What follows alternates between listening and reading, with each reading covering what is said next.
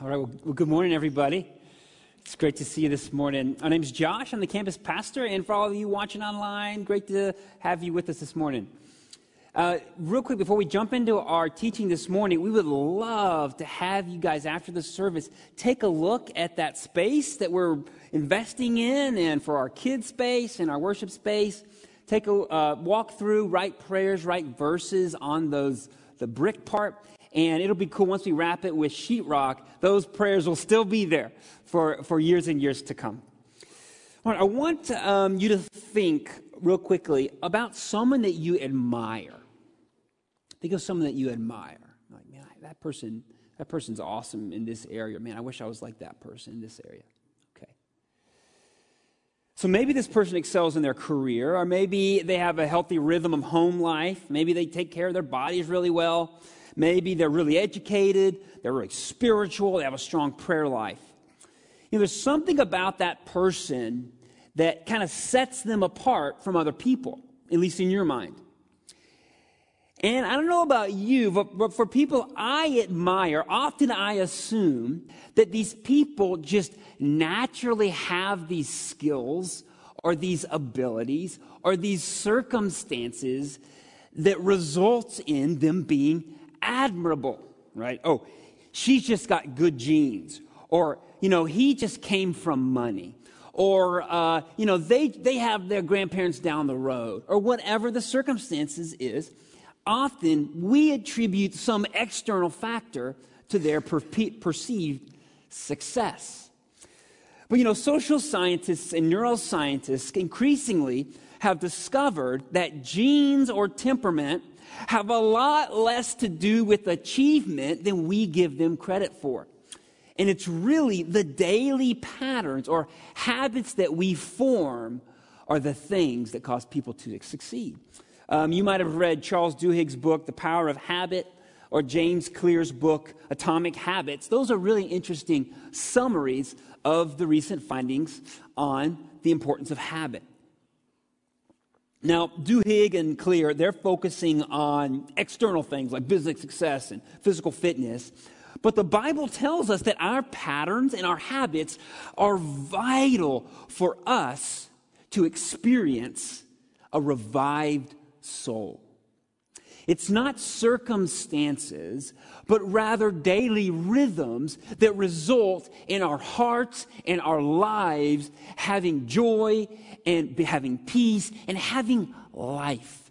Many of us over the past 15 months have just felt like our souls are thin. Well, this series, which we're in week four of six weeks, we're looking through the Psalms to discover how we can revive our souls, how we can have fresh, rejuvenated, strong souls.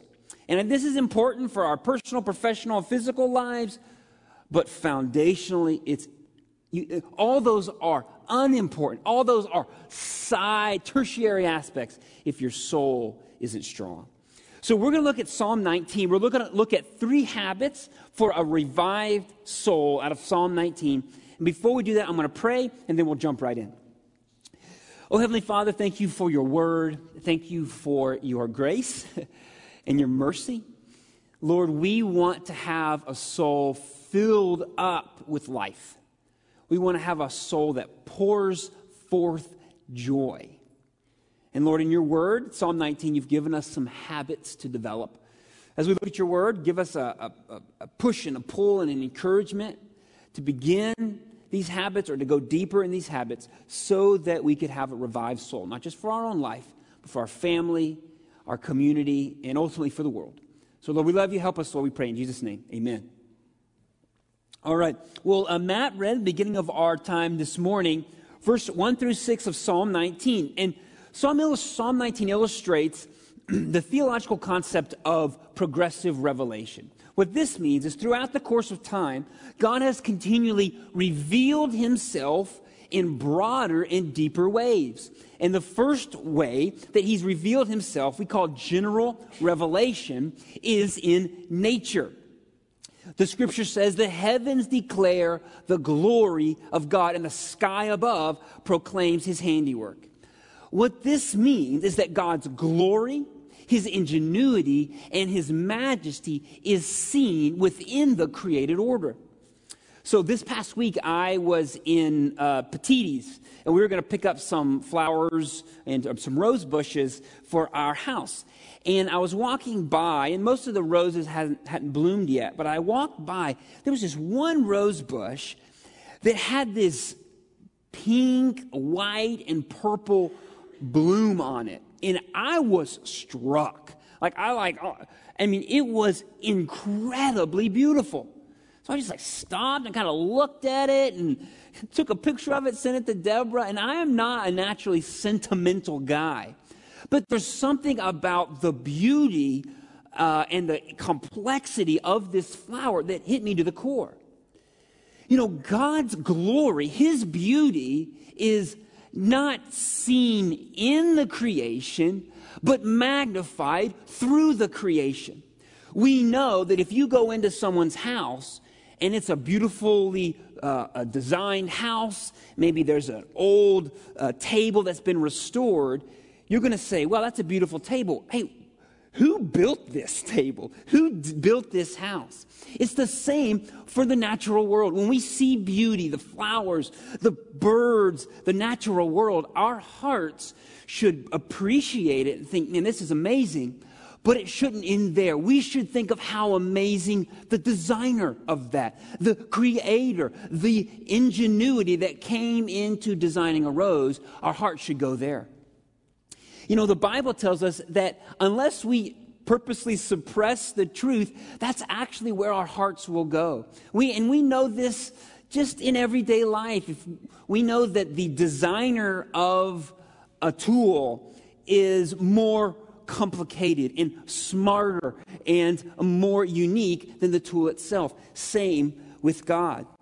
The, ba- the ma- beauty, the majesty, and the complexity show us that the Creator is even more beautiful, even more majestic, and even more complicated. So, the first habit of a revived soul is joining with God's creation to declare His glory. And we join with God's creation a number of ways. One way is we thank God for the beauty of nature and the natural world. We, we steward God's resources in a God honoring way. You know, God, as the creator of the world, He is for His creation. You know, just like an artist wants uh, the person he gives his or her artwork to to take good care of this artwork. Same with us. We are to steward the natural resources that God has given us so that we can still have the environment with which to go, wow, this is amazing, and God is even more amazing. So we join with creation in thanking God for the power and beauty of humans. You know, there is a God honoring way to watch Shane Bieber strike out the side right? There's something about seeing a Cleveland Indians baseball pitcher, you know, the, the way he throws and can twist his fingers in his hands so that the, this liquid of the air, it spins around the ball and actually pushes it in a different direction. And there's these, the, this batter at the peak of his physical ability is unable to hit it with a stick. And then we sit back and go, this is really fun to watch. But there's something about uh, uh, observing a beautiful person, a beautiful baby. My neighbor just had a baby two days ago. This little baby. There's something about humanity that should draw our hearts and our minds up to the creator of humanity. And you know, when we join with the creation by doing our best in our workplaces, in our homemaking, and in our studies, the heavens declare the glory of God, and the sky above his handiwork. But all is not well. You know, if you've spent much time in nature, you'll realize that at the same time you can see incredible beauty, you also see incredible decay and death. You see these majestic uh, uh, animals and then these majestic animals rip apart and eat other majestic animals. Well, the Bible tells us that sin entered the world, and we see the majesty and the glory in the created order, we also see death and decay.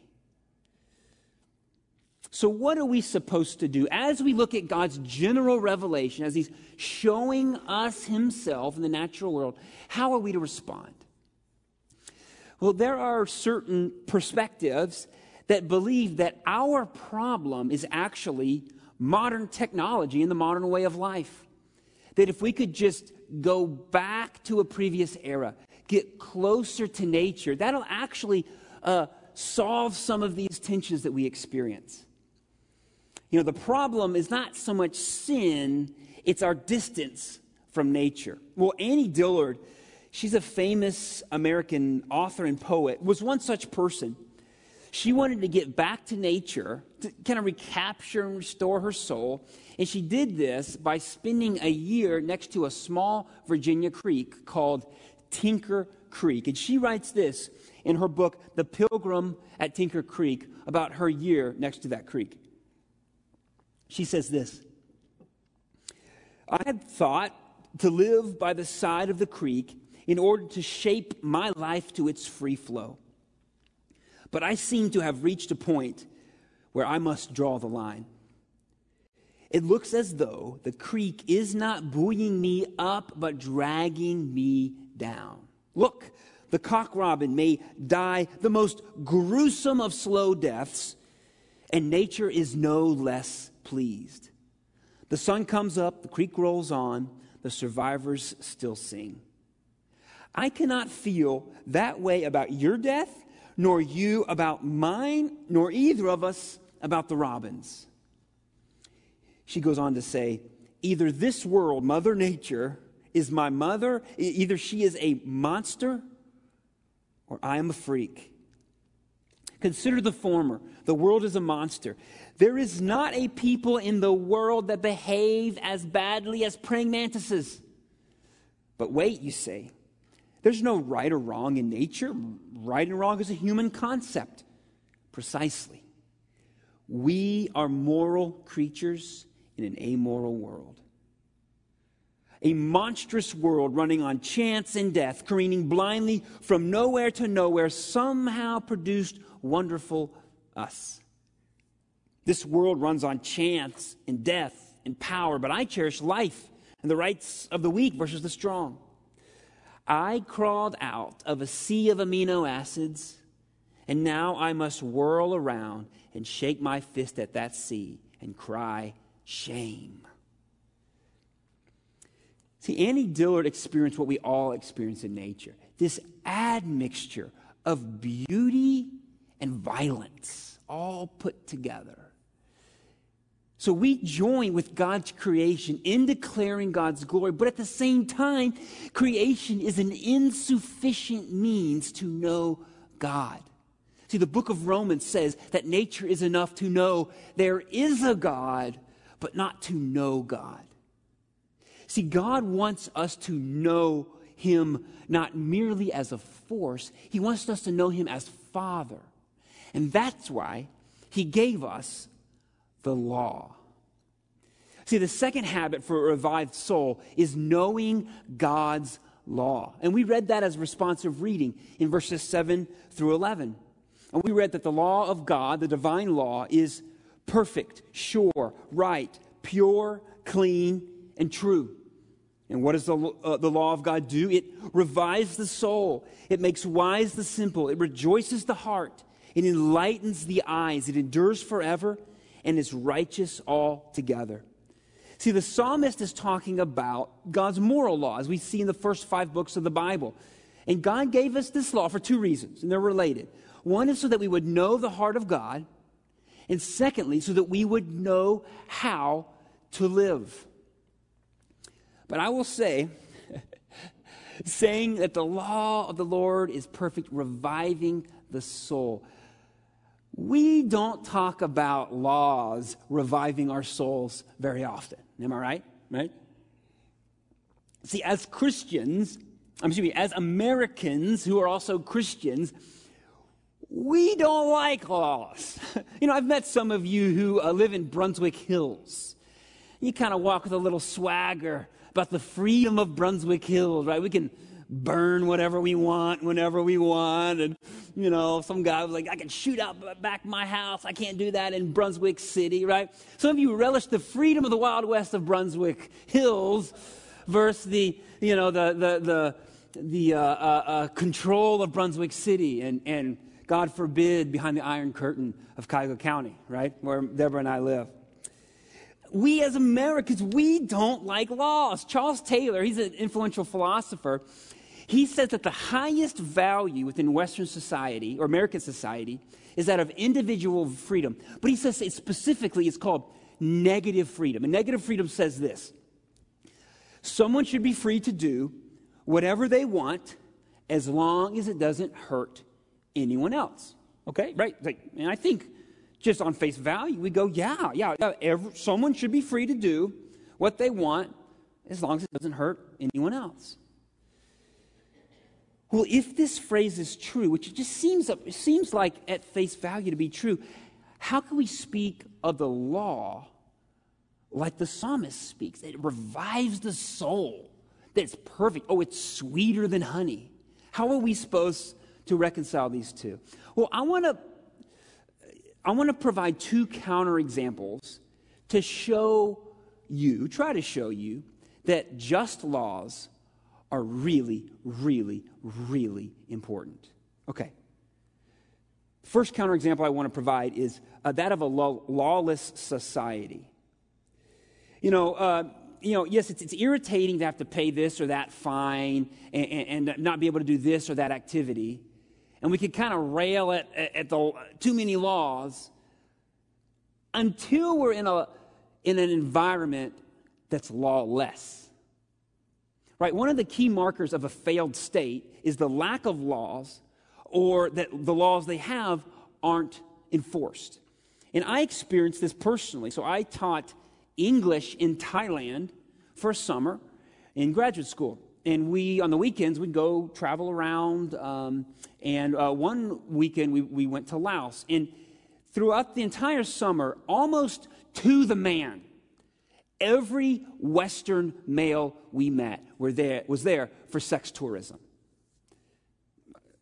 like i'm trying to think of one that wasn't uh, we might have met one so we were in line uh, to get a visa to go to laos for the day and uh, a man from the UK came up started talking to us, and he was talking about, man, I love this part of the country. I moved here, or this part of the world. I moved here, and man, Laos is awesome. I love it. I'm like, okay, what's, what's, you know, why, do, why is it so great?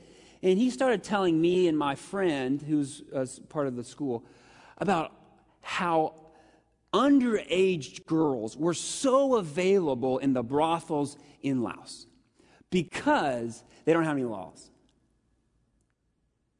So, like, you know, me and my buddy, we like flipped our lids. Um, but that stuck with me and made me realize that, okay, I might not like certain laws, but I want just laws. Because if you look at human history, every time there are no laws or the laws that are in place are unenforced, women and children suffer almost exclusively. So we actually want good laws. We want just laws. Let me give you the second counterexample of why laws are good. It's a counterexample of addiction. You know, so if someone is free to do what they want, as long as it doesn't hurt anyone else, what do we say about addiction? You know, if someone is taking drugs, uh, right? They're doing it on their, for their own choice, right? It's their own decision, right?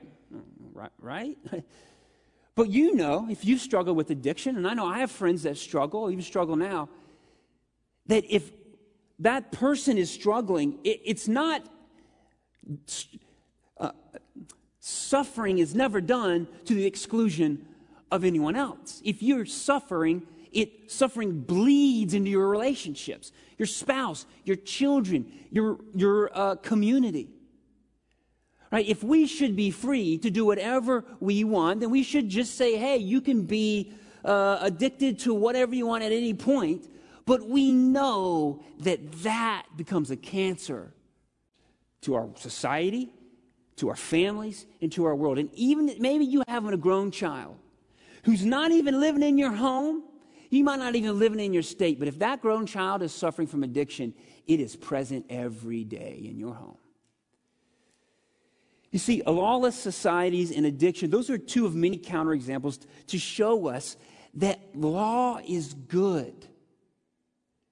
Now, there are unjust laws. Uh, Thomas Aquinas, he was a, a, a thousand years ago a, a theologian that says an unjust law is actually no law at all.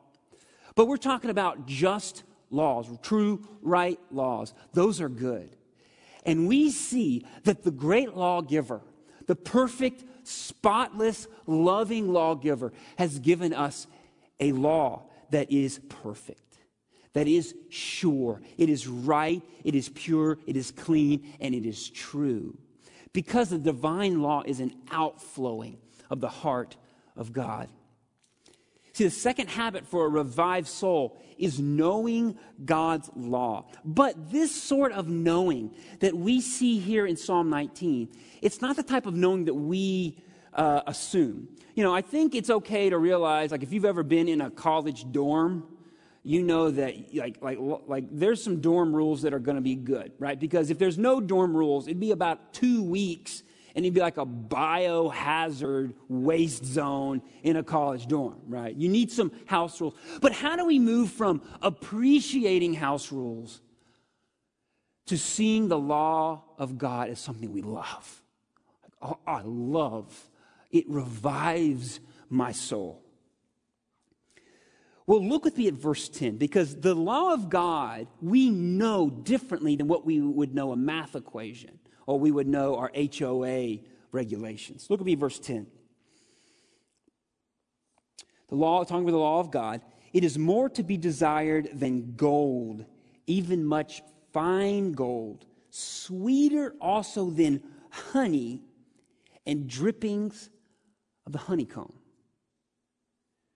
What the, when the Bible talks about knowing and that we are to know the law and it revives our soul, it's not talking about a mental assent, it's talking about a whole body experience. So I can know that honey is sweet, but until I taste honey, I don't truly know. Right? My, um, my wife, her mom, uh, immigrated from Korea when she, her mom was 10. So we love Korean food. Seoul Garden in Parma, if you want to make the drive, is like the best place. We were there um, last night. So I can describe the taste of kimchi. Does Anyone, do you know what kimchi, kimchi is? No, not a big Brunswick thing, yeah. Um, if uh, you can describe the taste of kimchi, you will have you have no idea what it tastes like until you experience it. And the first time you taste kimchi, it's like a fermented, it's like fermented cabbage that's spicy with fish sauce. It's it's really good. Trust me, you'll like it. Didn't describe it well there, but it's really good. Um, but what happens when you taste kimchi? Your brain goes, "What is going on in my mouth?" And it, you start to have new categories. And you, every time, dude, like, you, we, we, you know, we have it on our homes, we introduce people to it. They go, What is this? And it takes them about 10 seconds. And then you, you, you pair it with rice, and then they go, This, this is pretty good. Let me, let me have a little bit more of that. And they'll, they'll have a little bit. And the next time they come, they'll go, Hey, you got any more of that kimchi thing? Like, that was really good. When we experience the law of God, it is just like that. The Bible tells us we want to go our own way. We want to be lawless. We don't go, go into any, uh, we just want to do what we want to do. But God's given us the law. And when we begin to walk through the law, begin to not just know, but experience the law, it's like that first taste of kimchi going, ah, I don't know about this. But as you walk it through, you begin to experience a change so that you be actually begin to hunger for the law. You actually hunger for the obedience of God. It's just, it's just like when you're driving to the beach and you begin to smell the salt water. Like salt water doesn't really smell good, but you know what's coming. The law of God is just that. It is saying, walk in this way, and something good is coming. You will be better off in every way of your life if you walk along the path of the law. The law is not a, a barricade in the path to our joy, it is a bridge to the promised land. But we have to trust in God as we walk it step by step. All right, so the first uh, habit of a uh, for a revived soul is joining with God's creation. The second is knowing God's law. The third is receiving God's acquittal. Look at me at verse 12 of uh, Psalm 19. Who can discern his errors? Declare me innocent from hidden faults. Keep back your servant also from presumptuous sins. Let them not have dominion over me. Then I shall be blameless and innocent of great transgressions. So in verse 12, uh, it's interesting that this uh, word, uh, or these words, declare me innocent. It's actually one word. It's the word uh, that uh, used by judges that they would pronounce in an acquittal, in a, a, a legal proceeding. You are not guilty of this crime. But the psalmist is clearly guilty, right? He says, Who can discern his errors? Like, I've done a lot of bad things, and I don't even remember the things that I've done. But at the same time, he's asking God to declare him innocent of those wrongs, right? He's asking the judge, God the judge, for freedom and innocence. Right? You and I, we have hidden sins, and we're in need of acquittal. Lord, Lord, Lord, acquit me of these sins. I don't want to pay for the consequences. But here's the problem it's a great tension throughout the Old Testament. It's this the law is, is intended for us to know God. It's perfect, it's pure, it's clean. And in order for the law to be a law, it has to be punishable. Like if we break the law, we should be punished. And God is a perfect judge. The, the, the, law is perfect, so there's, there's no loopholes that, that should be in the law for us to get out of the way we should live and act and think and and believe. And, the, and, and God the judge is a perfect judge, so he is going to uh, uh, judge perfectly and rightly. So we are guilty, and God is a righteous judge. The law is perfect, and we have broken it. And God is a perfect judge where he will mete out justice always. God wants to be our father but he must also be a perfect judge. He loves us and wants to spend eternity with us, but the punishment for sin is eternity apart from him. So, what is the father, who is also the judge, supposed to do?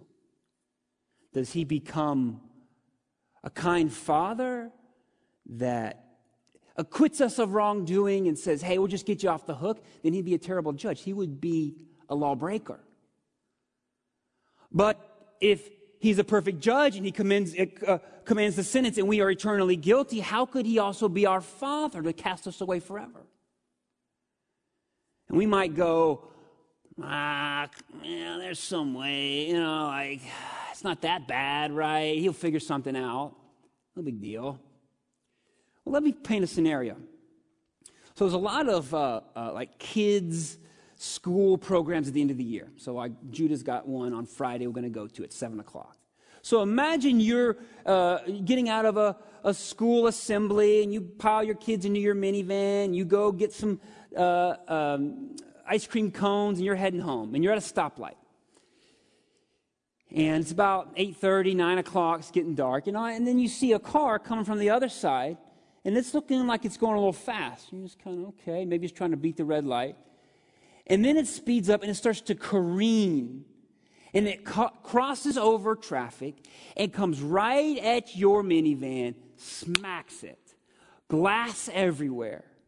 Fortunately, no one died, but your two year old is glass cut her up and she's got all these nicks. She's bleeding. And now your four year old, after this accident, does, it has a phobia of entering into a car. So imagine you get out of this van and, and the person who ran into you stumbles out of their car and clearly they're drunk. And the police come. They do an assessment. They put handcuffs on this man because his blood alcohol content is twice the limit. And they look at his chart and said, Man, this is the third time you've done this. You're going away for good. So you go home, you clean up the mess, you deal with insurance agencies. And then you get a call from the county courthouse saying, hey, you need to appear at this date. This is the sentencing. We need you to testify. And you go there, you show, share what, what you've done. You tell the judge, I was just sitting there at the red light with my kids with their ice cream cones. He careened over, he hit us. He was obviously twice uh, uh, the, over the blood alcohol content. So you sit down and the judge reads off all the accusations. The defendant goes, Well, I don't know. I just kind of like to drink. And, and, and so here's the judge. What does he do? Well, clearly, this is a guilty party and you're in, uh, you, are in the audience. You're ready to hear what, what's going to happen to this man. What if the judge goes, oh, when the, when the plaintiff comes in, oh, the, the defendant comes in, goes, oh, Tom, hey, I know you. We're members of the country club together. Our kids play baseball. Hey, man, how you doing? Or what if he says, oh, hey, uh, you know, we're, we're members of the same ethnic group. I, you know, I, I have a connection with you. And after all the evidence is laid out, what if the judge says, My verdict is this he's innocent because we are a part of the same country club? Or he's innocent because we have the same ethnicity? You would say, Whoa, no, no, no, no. A crime has been committed, a law has been broken. He needs to go to jail. You see, we're the defendant. We have broken God's law. There are consequences for our law breaking. And the judge is a perfect judge, but he's also our father. So, what is the father to do? Send us away forever? Or does he become evil? We need mercy and justice. We need grace, but we also must have truth. That's why John 1:16 says this, for his full from his fullness we have all received grace upon grace. For the law was given through Moses, grace and truth came through Jesus Christ. So what God did is he declared us fully guilty of all of our sins, worthy of eternal punishment. But as a judge, he was just, he fulfilled the law. But as a father, he came down off the judge's seat and said, I will take your place. He gave his one and only son, Jesus, to die on the cross to pay for our sins. But then he rose Jesus from the grave so that we don't have to fear God. There will never, there will not always be this grudge of you cost me my son. He said, no, no, I rose him from the grave. And now you can be in my family. No strings attached. That is the gospel message. That was what God has done through Jesus Christ. And that's why we can look at the law and say, God, thank you for the law. You see, when we understand the gospel message, the law becomes sweeter to us we realize that the law is not to condemn us, it's to guide us into truth so that we can have a revived heart, a revived soul. The, the, the pathway of the law, it is not a barricade, it is a bridge to the promised land because it comes from the heart of God, a heart that would give anything for you. And the gospel message, when we fully understand it, the result is also that, that the heavens, they declare the glory of God that much more loudly. Right? The God that would create the beauty and intricacy of this little rose that could just be cut, put in a vase for two weeks, and thrown away. How much more beautiful could God make us? How much more beautiful could He make our marriages, our communities, our friend group, our family, the world, if we would fully surrender to His law and live according to the path that He's given us? When we truly understand the gospel, the heavens proclaim louder and the law becomes so much sweeter.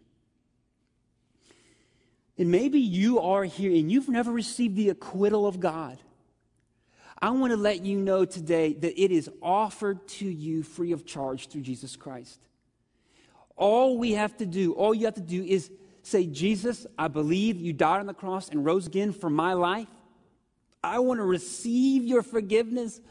I want to receive the acquittal of God. Come into my life. My life is yours. And if we do that, you become new in Christ. You've been given a brand new life, a brand new record, and you can now live in the goodness that God's given you by following along in His law. And I, but I also think there are many of us here who feel like you got off on a technicality. You feel like uh, maybe I'm not condemned forever, but I don't know if God really loves me. Like, look at all the stuff I've done. Look at all this. like, how, how could God truly accept me for who I am? Well, the good news is as a perfect judge. He knows the law perfectly.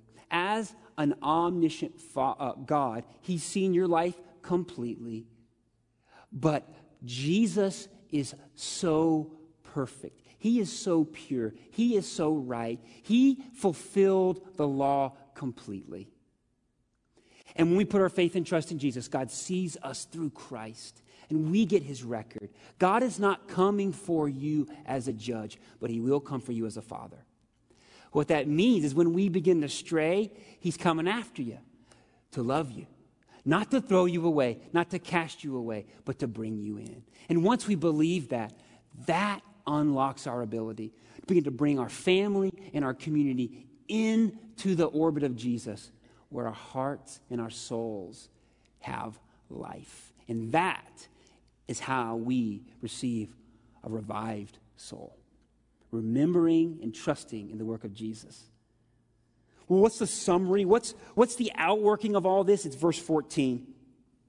It says, All right, God, because you've done this, let the words of my mouth and the thoughts of, or the meditation of my heart be acceptable in your sight, O Lord, my rock and our Redeemer. We internalize these truths and they, want, they come out in every area of our lives. You know, we've got um, each week, we uh, put together these cards that has one of the verses from the psalm. We got a whole stack in the back. I'd encourage you to grab it, tape it on your office door or the fridge at home, and be reminded of all that God's done for you. And now you get the privilege of responding in love to Him. Well, I'm going to pray, and our worship team will come up for one more song. Heavenly Father, thank you so much for your word and for your work. Thank you so much that you have done it. Lord, you have fulfilled justice and you have fulfilled the law of love. Lord, thank you that we um, have, can receive your acquittal, that we can be given new life.